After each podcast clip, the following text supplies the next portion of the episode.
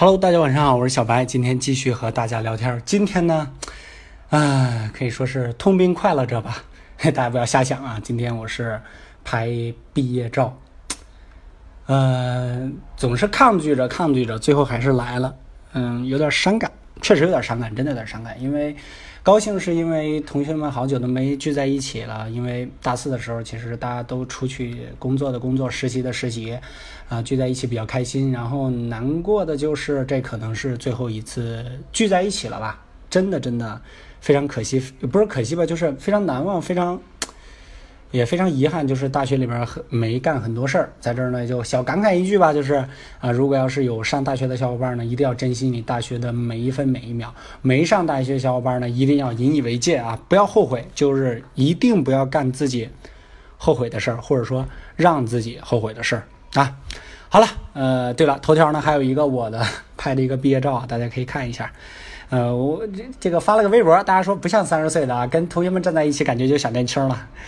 好了啊，来说一下咱们今天的文章。首先呢，就是对标八三五，呃，华为麒麟的九七零是曝光了啊。然后，呃，目前国产手机这边呢，能拿得出手的处理器芯片呢，也就是华为的九七零啊。不管是据说什么 OPPO、vivo 好像是也要联合做芯片，然后小米这边，呃，反正就是别家都都。都算在一起吧，也都没有这个呃华为做的大，然后而且华为也是相对来说非常非常的成熟了，已经因为这一代应该是第五代了吧，第四代第五代这个处理器了，所以说他们的这个工艺还有调教功力上啊非常强，在这儿呢也咱也不是说给华为华为证明啊，只是这个纠正大家一个错误，因为很多小伙伴就说华为其实用的就是公版 ARM 架构，这个确实是它这个处理器确实是用的公版的架构，但是适配调教这个。这个这个这个整个的过程啊，真的不亚于重新研发一款处理器，就是把这个处理器公版的拿过来，怎么让你的手机越来越好用，越来越好使，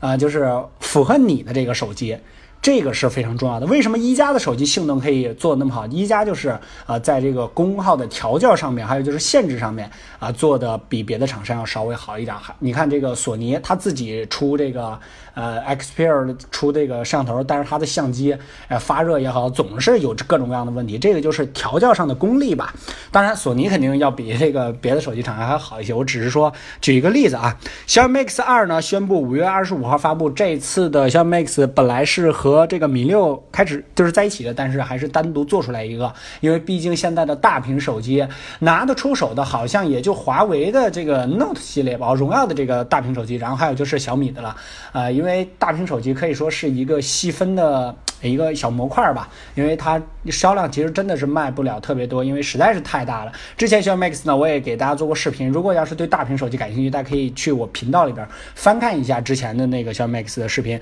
这次 Max 二呢，主要就是有一个论点嘛，说是要呃小这个小屏手机的弊端。我的天，这句话说完了，那小米六就可以扔了，对不对？那还要发什么这个小那个小米六这么大的手机呢？无边框防水，国产骁龙八三五新旗舰六月一号发布，而且是陶瓷机身，这个和之前的那个什么 Elephant 的那个手机有点像啊，大家可以看一下。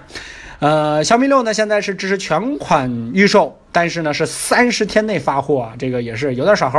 好了，今天就先和大家聊到这，大家晚安，早点休息吧。支持小白，请给文章点赞就可以了，特别感谢大家关注微信公众号“小白测评”，没有开车不见不散。拍完照之后，今天晚上我们还有一次